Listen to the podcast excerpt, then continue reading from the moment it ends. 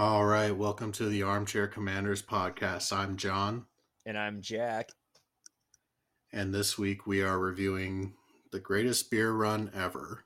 And uh, Jack, this was your choice, and I have to say, I was I was very surprised by how impressed I was by this film.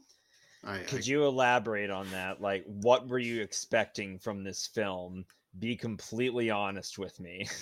I okay, so one, the title of it is a very kind of like frat boy title for a movie.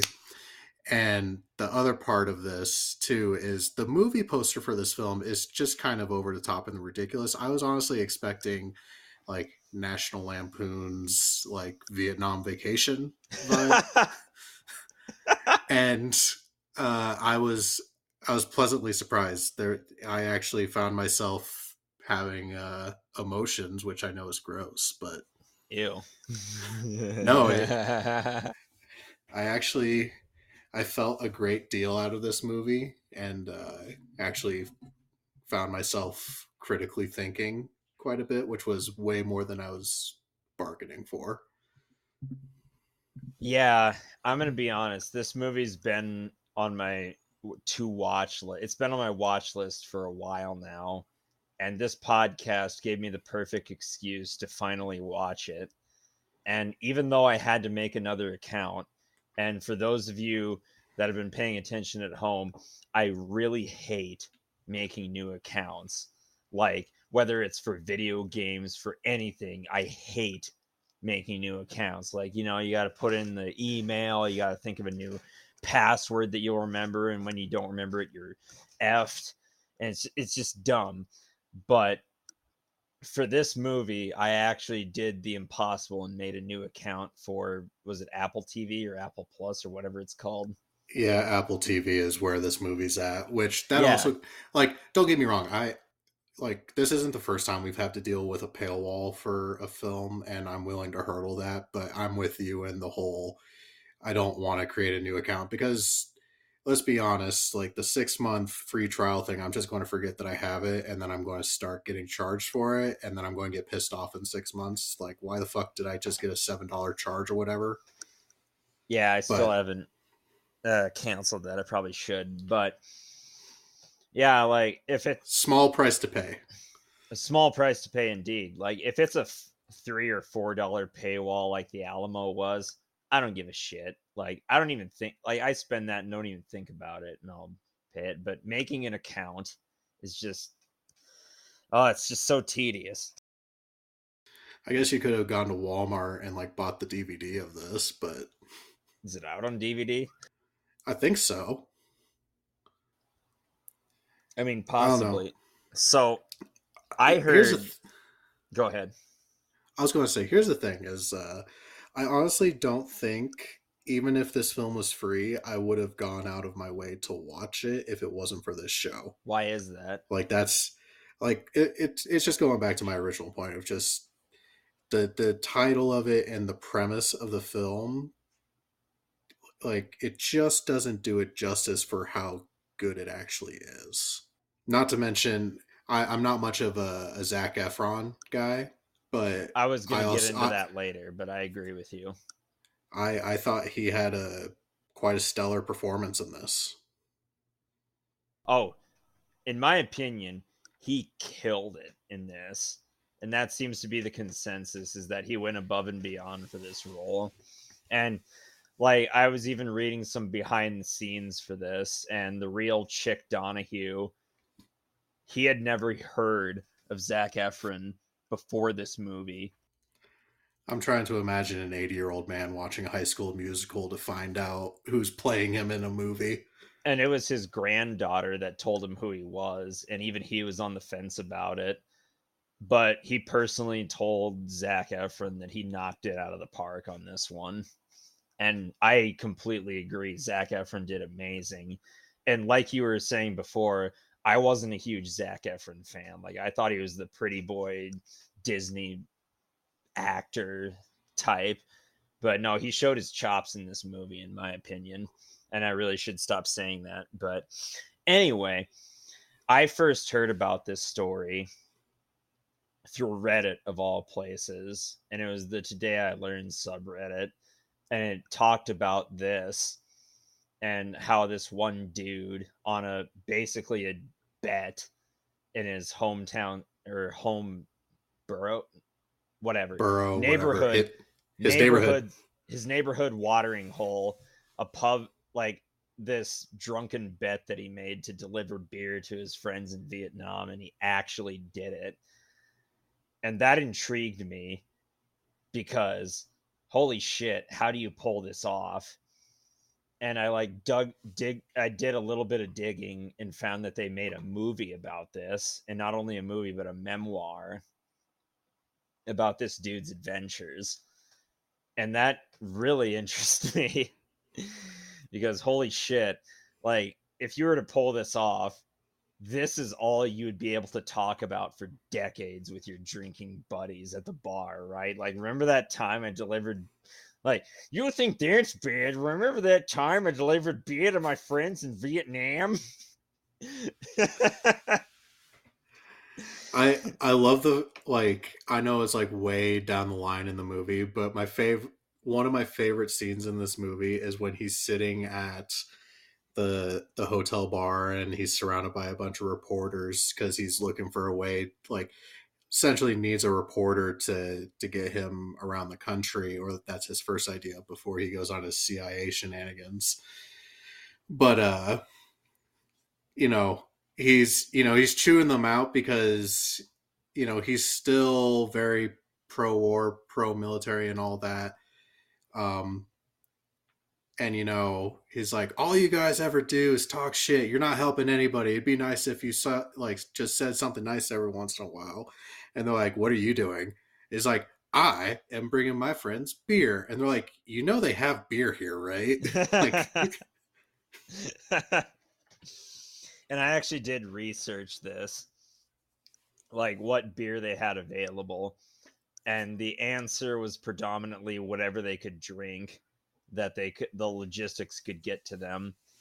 But there was this Vietnamese beer. I think it was, I don't know how to say it in Vietnamese, nor will I even attempt it, but it's like translates to 33 and that became a bigger brand in America after the war when returning veterans would ask for it and it's a whole thing here now but for our listeners the beer that he smuggled to Vietnam was it was Pabst Blue Ribbon which we're which is what we're drinking tonight in honor of this movie we finally we finally coordinated it yeah after how many weeks of you haranguing me for getting with the program. Actually, no, I don't want to hear it because I drank Pacific, yeah, Pacifico I, last week. I gave Alamo. you I gave you props for Pacifico last week. For our listeners. He was he's beaten me. He's hit me for not drinking themed beer and alcohol. It's an abusive relationship we share for this. Not really. I'm kidding, but yeah, I actually drank Pacifico for the Alamo review, which that was a mid movie, but that's not what this podcast is about. This podcast is about the greatest beer run ever told, which I do believe that this is one one of the greatest beer runs ever made in history. And it was brought to you by Pabst Blue Ribbon, who is also who is also not our sponsor tonight. But if you wanted to be, more than happy to. Yeah, and I I did some more research, and I'm gonna say that a lot, but apparently he also smuggled Schlitz as well. So if Schlitz wants to sponsor us, that'd be great as well. Imagine after all this time, Schlitz is the company that that actually throws a dollar our way. Out of all of them, Schlitz, God. Mm. Oh, the But- metal shavings are cutting my throat. But man, I really relate to a 26 year old protagonist that's spinning his wheels and just being a lazy piece of shit that wakes up at noon or 3 p.m., then goes out to drink and party and then does it all again the next day. I love the fact that uh you know, he talks this big game and you know, you know, he does the standard drunk guy thing. He's like, "I'm going to bring our boys beer and show them that we appreciate them." And then the next day Everybody's oh like, shit! "Nobody-" it is like I don't know if I can make it work, and everybody's like, it's okay. Nobody actually thinks you're going to. He's like, what do you mean nobody And- thinks I'm going to? he takes that personally, Well, and that's they're such like, a that's such a guy thing to do. Like, "It it is." yeah, it's like, what do you mean everybody thinks I'm actually a pussy? Like, Yeah, like there's no amount of encouragement you can do that compares to doubt in a male's mind. Like, Like, I'll fu- could I'll fucking show you. I could spend 50 years saying like, "Oh, DP, you should go to you should go to Iraq and make a beer run." No, it'll totally make a difference. But as opposed to uh Mitch thinks you're a pussy. He doesn't he doesn't think you can get to Iraq with that beer. He thinks you're full of shit. What do you think he's going to do? like given those two options. You know what? You're right. I am a pussy. I don't need to go to Iraq. Oh, I'm making a point, damn it. But also, I was getting to that, like building on top of the point you gave me. Like there is a point in the movie where mm-hmm. he pulls some string. Well, he doesn't even really pull some strings. He just he does his job as a merchant mariner, and he goes to the office, and he's like, "Oh, are there any ships to Vietnam?" And he's like, "Oh, well, wouldn't you know it? There's one." And you can see it on his face. He's like, "Oh shit." but he plays it off and he's like, "Oh well, you probably don't need an oiler or something." Well, that, that's all I can do really is just an oiler. And he's like, "Oh well, wouldn't you know it? There's an oiler position open." And he's like, "Fuck." But he plays it off like, "Oh well, you're probably not leaving anytime soon, right?" He's like, "Actually, we're leaving tonight in three hours." And he's like, "God damn it!" And that scene, honestly, is one of my top scenes of this movie and possibly of this podcast so far, just of how well Zac Efron acted it.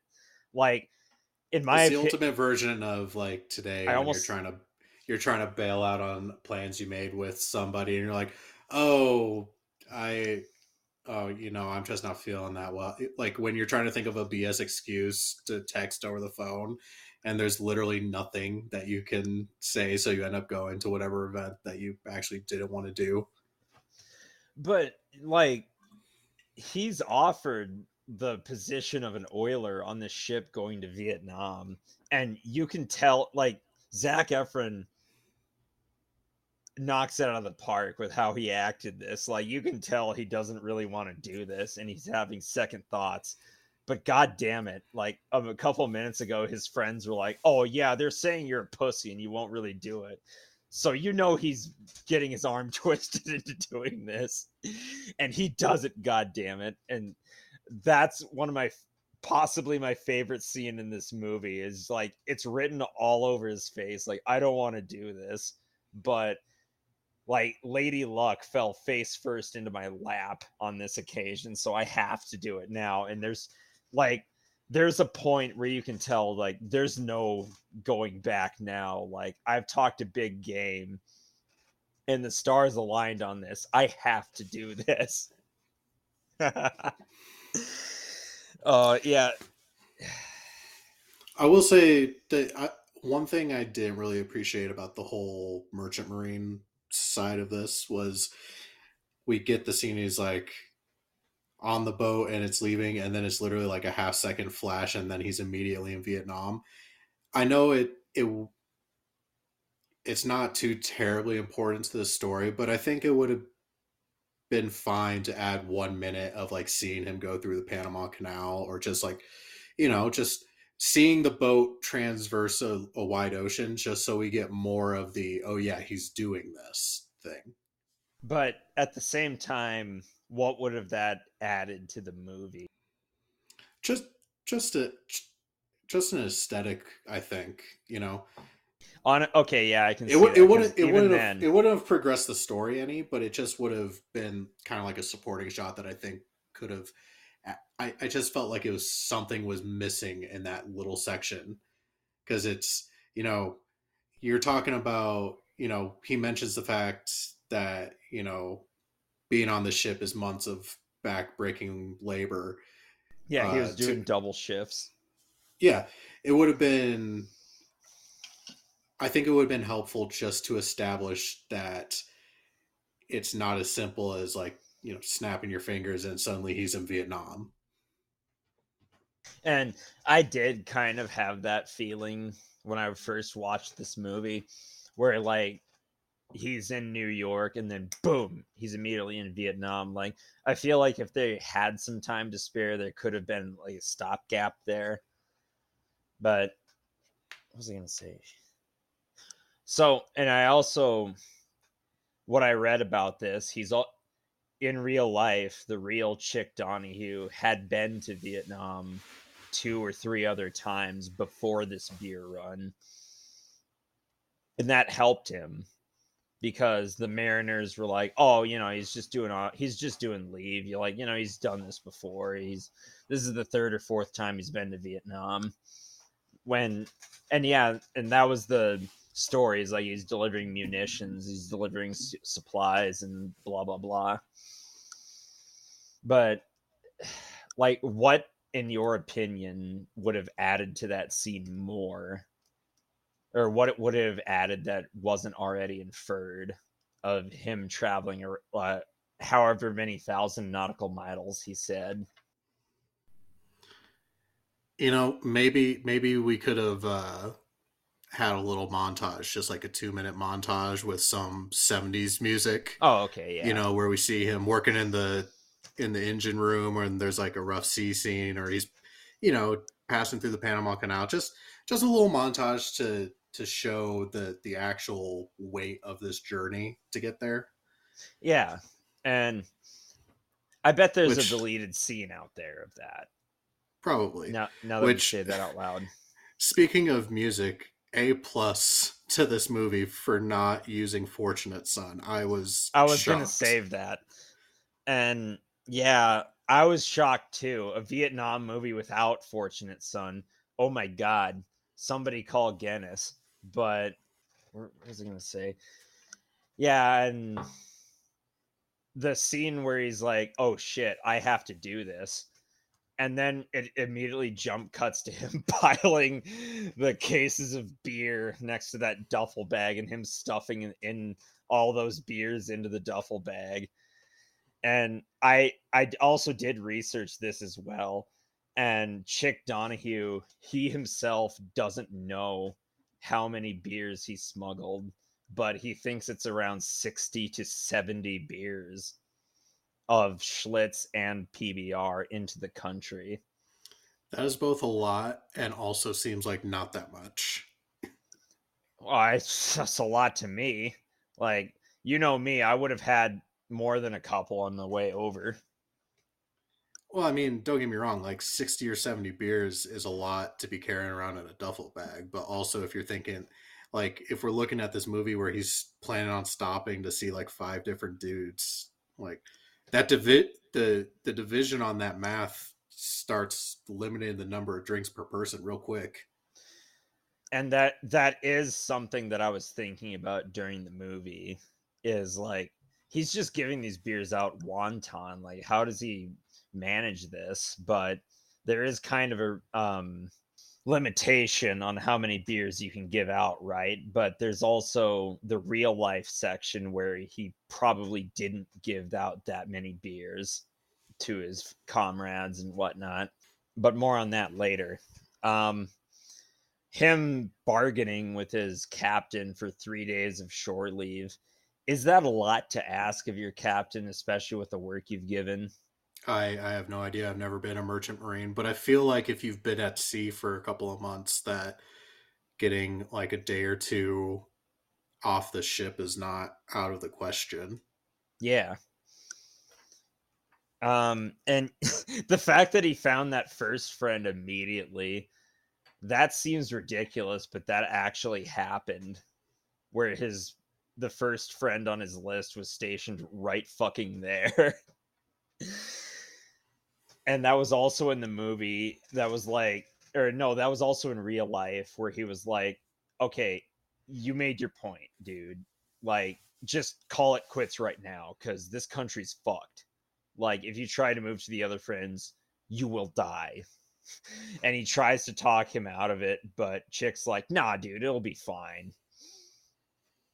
But I love um, that this is. I love that th- this uh, particular part of the story is also where we start the whole him pretending to be a CIA agent thing. Yeah, I was gonna mention that, and that actually happened in real life too, where he's partying with it, the dude, and then their commander comes in. He sees his immediate subordinate in full uniform, and then just this random fucking guy in khakis and a um, polo button up, and he's like, "Who are you?" And he's like, "Oh, I'm just a tourist." and he didn't think anything of it at the time. He just like semi jokingly said that, and then the dude is like, "Oh, uh, well, as you were," and then ran away. And he didn't think about the implications of that sentence until it was explained to him that, "Oh, they think you're CIA." And that's one of the fastest ways of getting demoted out here is cocking off to somebody higher up than you. And they don't want to risk it. And and I even read this like for the rest of the, his time in Vietnam. Like he even he was going around saying like, "Oh, I could tell you what my rank is, but you wouldn't believe me," or "I can't tell you who I worked for," and like wink at them, and they would just like let him have it. so that that strikes me as a very military or government thing to do, where it's like it really is. it really is. And I was joking with my buddies because yesterday I went shooting with them, and one of my buddies shows up in a polo and khakis to shoot an AK forty seven, and the the buddy that bought that brought the AK forty seven is a military dude, and we were joking like, "Oh yeah, the polo button up dude's a CIA agent, and the he's the military dude and I'm the brown farmer they're teaching to fight at America's enemy. And that and that was perfect because the night before I watched this movie and that was what he was wearing is like a button up Hawaiian shirt with a khakis. and what was I gonna uh, I was going somewhere with oh yeah, like his buddy was like, "Yeah, dude, just cut it off here. Like, I love you, and this is a good story. You've proved your point. Just go home." But other people in his military squadron were like, "Oh no, this is how you get to what was it? LZ Jane. Yeah, LZ Jane. This is how you get to LZ Jane. No, the road's cut off here. You're gonna have to take a helicopter here. No, no, they won't let him here. They'll never let him here. This is how and blah blah blah and he eventually decides to go to the hotel right yeah and this is where we meet russell crowe's character the jaded grizzled war correspondent let me say russell crowe's come a long way since gladiator he sure has. I i thought he did a, a good job in this one but he definitely his his appearance has changed a lot over the last 20 years which i guess is something that is true of anybody who ages by 20 years but um i don't know. It was uh interesting to see him in this particular role. It really was. And i think he had i think he added a lot to this movie i appreciated the fact that he wasn't like a primary component to Chicky getting around. Like obviously he's a, a pretty big part uh, later in the movie um, when the Tet offensive happens. Um, but when I saw the movie poster for this and I saw that Russell Crowe was going to be involved in it, I thought, you know, like I said earlier, I thought it was going to be like National Lampoon's, uh, you know, Vietnam Vacation. Miranda made a joke to me. She's like, is this like is Russell Crowe and Zac Efron doing Bill and Ted's uh, like bogus Vietnam film? Like, so I I was expecting a much bigger role from him, uh, but I I think he fit in just just right for the amount that he was on screen. And building on top of that, I I one um, all together now, kids. I did some research, and apparently his character isn't in the book at all. He like he's not even a character. He was just added into the movie, which yeah, I guess they needed a vehicle to add that plot drivenness to the movie. And they had Russell Crowe to fill it to move the plot plot along. But at the same time, you, did you need it? I don't know. I so this is where I think the film gets its uh its serious tone or the kind of thought provoking aspect to it.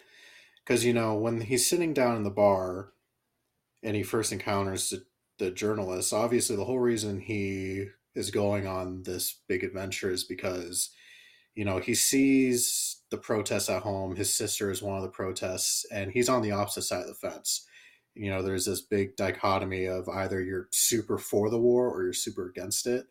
And you know, at the the beginning of the film, Chicky he says a line that really kind of speaks to that you know 1940s 1950s vibe of America, which is you know have you ever considered that maybe our government has it all figured out, but they just didn't bother to tell you?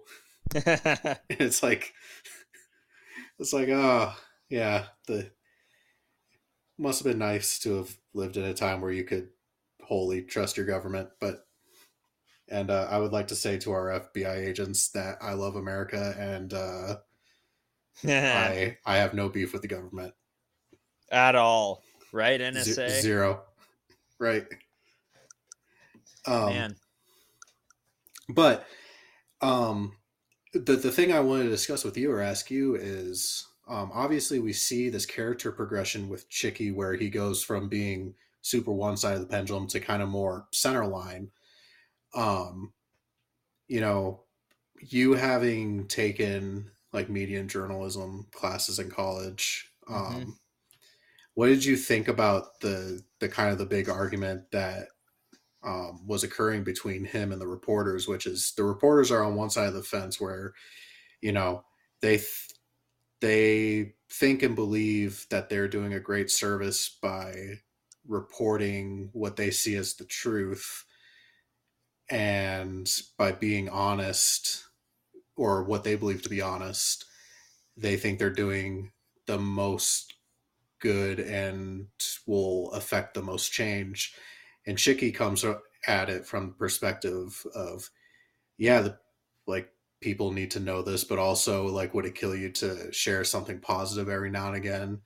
Because it's and it's a it's a, a, theme that we see with the protesters and uh, the pro-war people is you know you get a lot of the protester people saying like we're making a change because we're we're trying to bring an end to the war and that will help the troops because they won't have to fight it anymore and then you have the pro-war people who are obviously saying you know the first thing they see when they step off an airplane is a sign calling them baby killers. How's that helping them? So I guess what did you think about the the the journalism side of this story? That's what I liked about this film is the how they portrayed the journalism side of the film because they even say like, "Oh, we're here to portray the truth and the nothing but the truth and the whole truth." and at the same time they were feeding into that anti-soldier rhetoric of oh baby killers and the yeah the whole welcome home that a lot of vietnam veterans got that in my opinion is still black mark on the whole military service side of it but at the same time i like that they talked about how vietnam was I think they called it like the first um, living room war, you know, where right. we like it was in color in at that time high definition and it was being broadcast all over the world. And a lot of people really don't understand the phrase the pen is mightier than the sword when that was our first reminder of that fact. And if that like what they saw on TV was a drastic change of what they were told was going on in the war from Westmoreland, which is portrayed in the film, by the way, where like where he's talking like, "Oh, we're, I think we're making a positive change here," but then we see firsthand through Chicky's point of view, people are dying, and civilians are getting hurt through this war.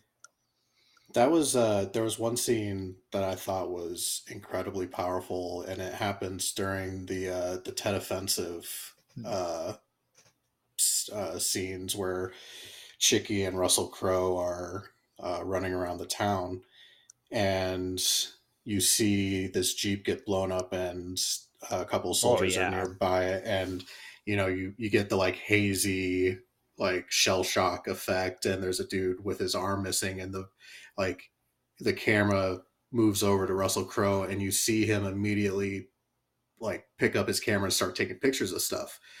Um and it it's very much the um I don't know if you ever heard the the phrase if it bleeds it reads kind of thing. And it, I haven't it, heard that actually.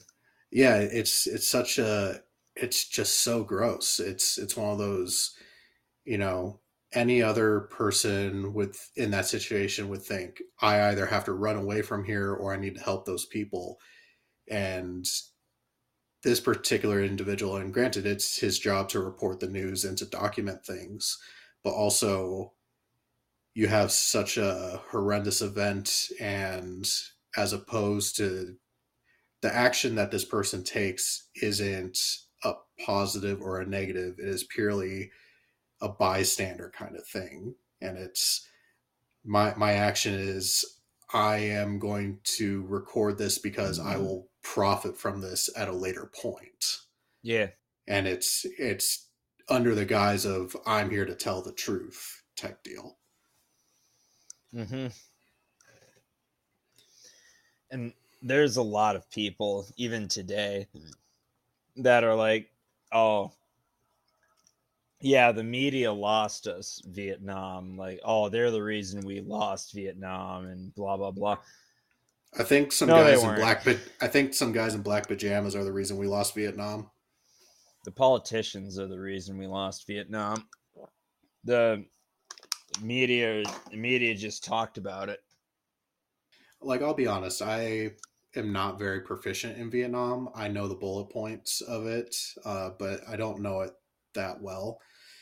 Um, but when I was looking when I was looking up some stuff for this episode, I came across a little article that was basically, you know, after the Tet Offensive or when this movie is taking place, Johnson was seriously considering trying to work out a withdrawal or negotiations, and Nixon actually tanked it, which mm-hmm. we will get much deeper if we whenever we get around to the Washington Post movie. But um, yeah, it's crazy to think about how many years we were involved in that conflict after the fact, knowing that we weren't going to win. Because I think, if I remember correctly, the Tet Offensive occurred in 68 or 69. So we mm-hmm. had been there 68. for like, so we'd been there for like three, in full force, we had been there for like three years. Three, four, yeah. Yeah. Um, which our previous wars up to that, you know, Korea had been three years. Uh, World War II for us had been like four years. Four, yeah. So it was at this you know, at this time, America in its recent history is used to like, okay, this should be the finish line type deal. And instead we dragged it out for years and years, even though there there wasn't going to be an end in sight really. It was the start of an era where shit just don't feel like it's resolved. You know what I'm saying? Right. Where like okay, World War II resolved within four years. Politician does some shithead thing, he either gets killed or resigned. But today, when we get result when we get involved in a war, it's like okay, a quagmire for ten, maybe more years. Politician does something, we talk about it for four or five or more years, and then it just evaporates. We just let it mellow. We just let it lie. Like shit, it it just feels like shit don't get resolved anymore to me. Yeah, I uh I'm curious if there's anybody from like the 1800s that has ever felt this way. Um I'd be very interested to see I would love to see like in like a newspaper op-ed from like 1850 with somebody talking this way, but I've yet to see something like that. But um, because I would hate to think that this is the only time in American history that this is how people have felt, but um, going to the whole negative versus positive thing, you know, one of the common arguments that was brought up is like, oh, the Vietnamese don't even want us over there. And uh, I think that kind of brings up one of the most uh, powerful or affecting uh, moments or scenes or storylines in in this film is uh, the character Oklahoma. Oh yeah, I was gonna bring that up as well. So you know, Zac Efron, you know, he's more or less his life is saved by this cro- police officer crossing guard type dude. Mm-hmm. Uh, and you know, he just has like a regular two minute passerby con- kind of conversation, but he ends up running into this guy again, and you know, it's it's weird that this, you know, Zac Efron maybe has a total of four to five minutes of contact with this human being, but he goes from complete stranger to yeah you can sleep at my parents place when you come yeah. to the united states and, i'll buy uh, you a beer which is important for him. Yeah. Um you know it's really affecting and you you can see that the character oklahoma um like like he is genuinely excited about this. He like like he is so stoked like to the point like he pulls out a notepad is like write me your address you know? Um, so I think I think that's you know I think that's great in the sense of you know when Chicky is telling the reporters like why can't you ever say or display something positive? Like I think you know it's great that we actually see the kind of positivity that he's looking for being displayed by himself you know because I because the the li- the living room war that's what it was called. Yeah, you know I I don't think when he's going on his diatribe against the uh, the reporters, he's like, you should write my story about how I'm bringing beers to my buddies. I like, you know, it definitely comes off as like, I want to hear the story about this interaction that I had with this person that was, you know, generally genuinely kind of pure. And then, you know, obviously there's the the massive heartbreak of, you know, having Oklahoma die during mm-hmm. the, the Tet offensive scene, which I'll I'll be honest, this is the third time I've ever shed a tear during a film. I'm proud that I ripped that tear from your tear duct. You know what the the first time I ever cried during a film was? What? Finding Dory. Why? I just the the the scene where uh, Dora gets reunited with her family. It just really pulled oh, at the heartstrings. Yeah. That's reasonable. And then I, I also shed a tear during uh, the Whale, starring Brendan Fraser. But don't spoil anything because I haven't watched that myself. Oh, it's uh, it's a great film, but I would say it's uh, maybe you watch it once in your lifetime, and you're good. Grave of the Fireflies, like. Which, by the way, if we ever watch that, I ain't I ain't watching it again. Fair enough. Have you seen it? I have not. Well, save it until we have a video about it because Christ. Yeah, it is a movie. But that's all So- it's about. I think there was there was one other scene that I love. It it and it's it's not you know kind of going back to the whole his CIA storyline. I just the the I don't know about you, but the moment that cracks me up the most in this entire film is when he finally makes it to LZ Jane, and he's like, "I need to see so and so," and you know his buddy runs through machine gun fire back to the bunker. Um, and in the process of him doing this, Zac Efron's character is like, "Here, cover me with this tarp," and the like the grizzled sergeant's like, "No." Yeah, that scene. And then uh, he like so his buddy comes into the bunker, and then you know he jumps out. He's like, "Surprise! Oh god. I brought you beer," and he's just the look on his his buddy's face is like, What "Fucking fuck? what?" Yeah. and then I knew and then the fact that that, he the fact he like he's like i'm going to murder you like Yeah, like I was actually stressed during that scene. Like, oh fuck, is his friend going to die? And you see him running back to the bunker, like bullets flying, and he's scared, almost dying. also i don't know like like i said i i don't know a ton about vietnam but lz jane seemed like a super exposed like outpost like There's actually a whole thing about that.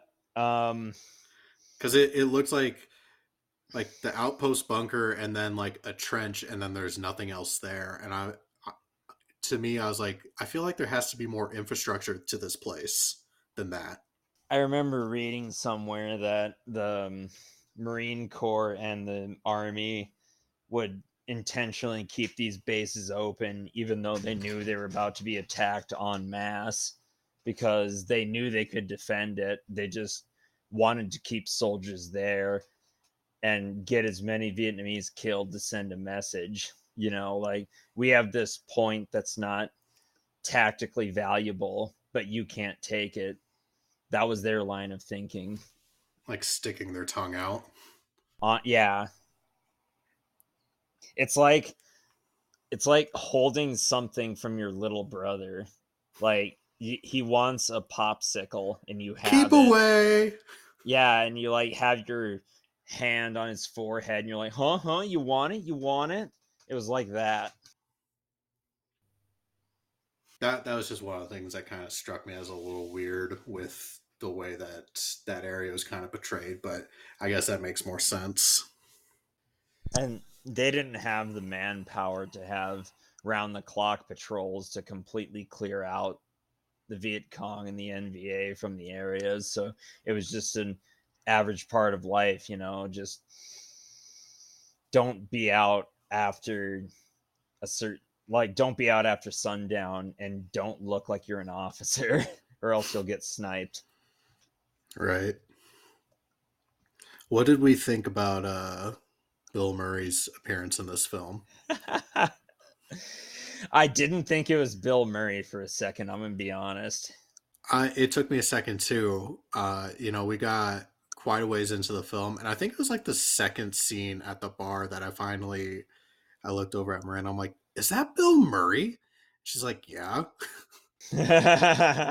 I love the fact that, and I don't know if this is true, but I remember reading somewhere uh, somebody was talking about how Bill Murray uh, accepts film projects, which is you don't go to his agent and like pitch a movie and then like the agent tries to sell Bill Murray on it, or like you don't go to him directly.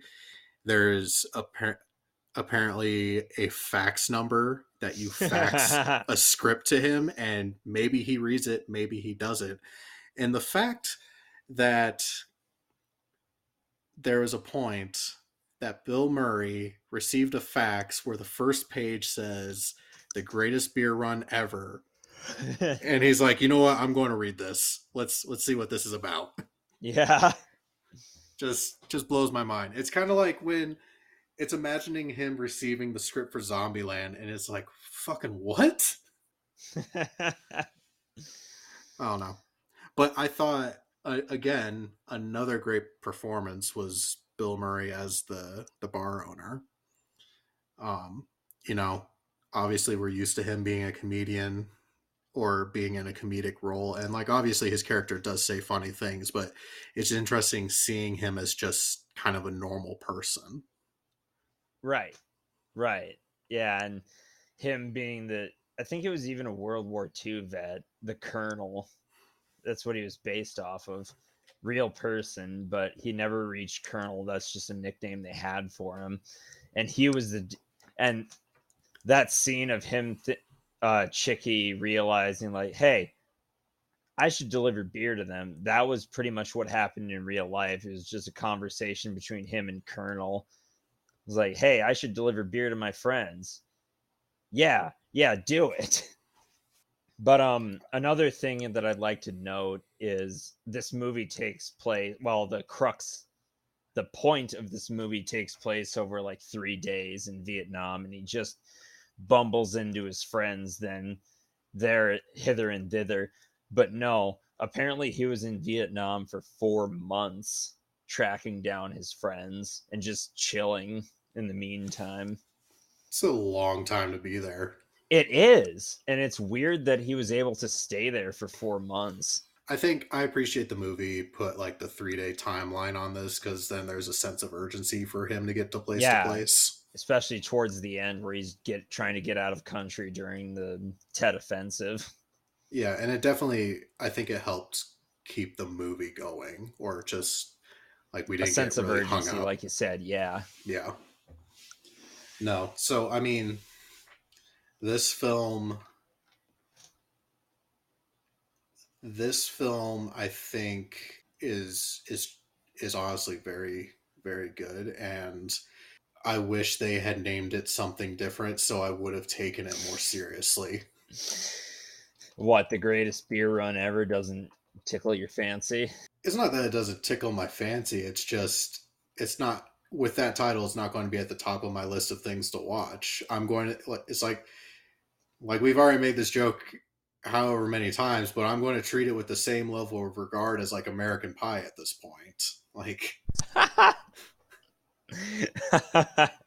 like American Pie is a fine movie, but also I, it, I have other things I can watch on a Saturday night. And like I said, I wasn't expecting like I was more I was expecting more comedy than drama, and this film is marketed as a dramedy, but the drama parts really hit you. Like uh, when he gets his first taste of war at LZ Jane and his buddy chews him out and put him puts him in his place like you know like you really shouldn't be here and he takes him to the forward operating base of their ambush point and they're getting shot at and like his compatriots are just dumbfounded as to why he's there and no, yeah, yeah i mean the the drama parts they they hit so hard that a lot of times you forget that there is a comedy element to this film. Mm-hmm. One hundred percent. And it, like that scene where he's just chilling in the bunker, uh, not even trench with that one dude, and he's like, "Yeah, I made it out of my first uh, tour of duty here, and I just couldn't relate to anyone back home, and I felt guilty, so I came back here." and then I came back here again after my second tour. And then all he can say is just Jesus Christ. We'll see that recurring theme in uh, the Hurt Locker, which I'm not yep. looking forward to reviewing that film, but I have seen that movie. We'll see how we'll see how long it takes to get around to that one. Mm-hmm. It's a decent movie. And there uh, mm, eh, eh. Oh, what? Do you not like it? No, not not really. And uh, there, there's a lot of people who who don't like it actually. Well, that's a bridge we'll cross when we get to it. But the crux of my point, God damn it, I gotta stop saying that. But the main point that I'm trying to make, and I gotta stop saying that as well. The bridge to but, your argument, I don't know. Shut up.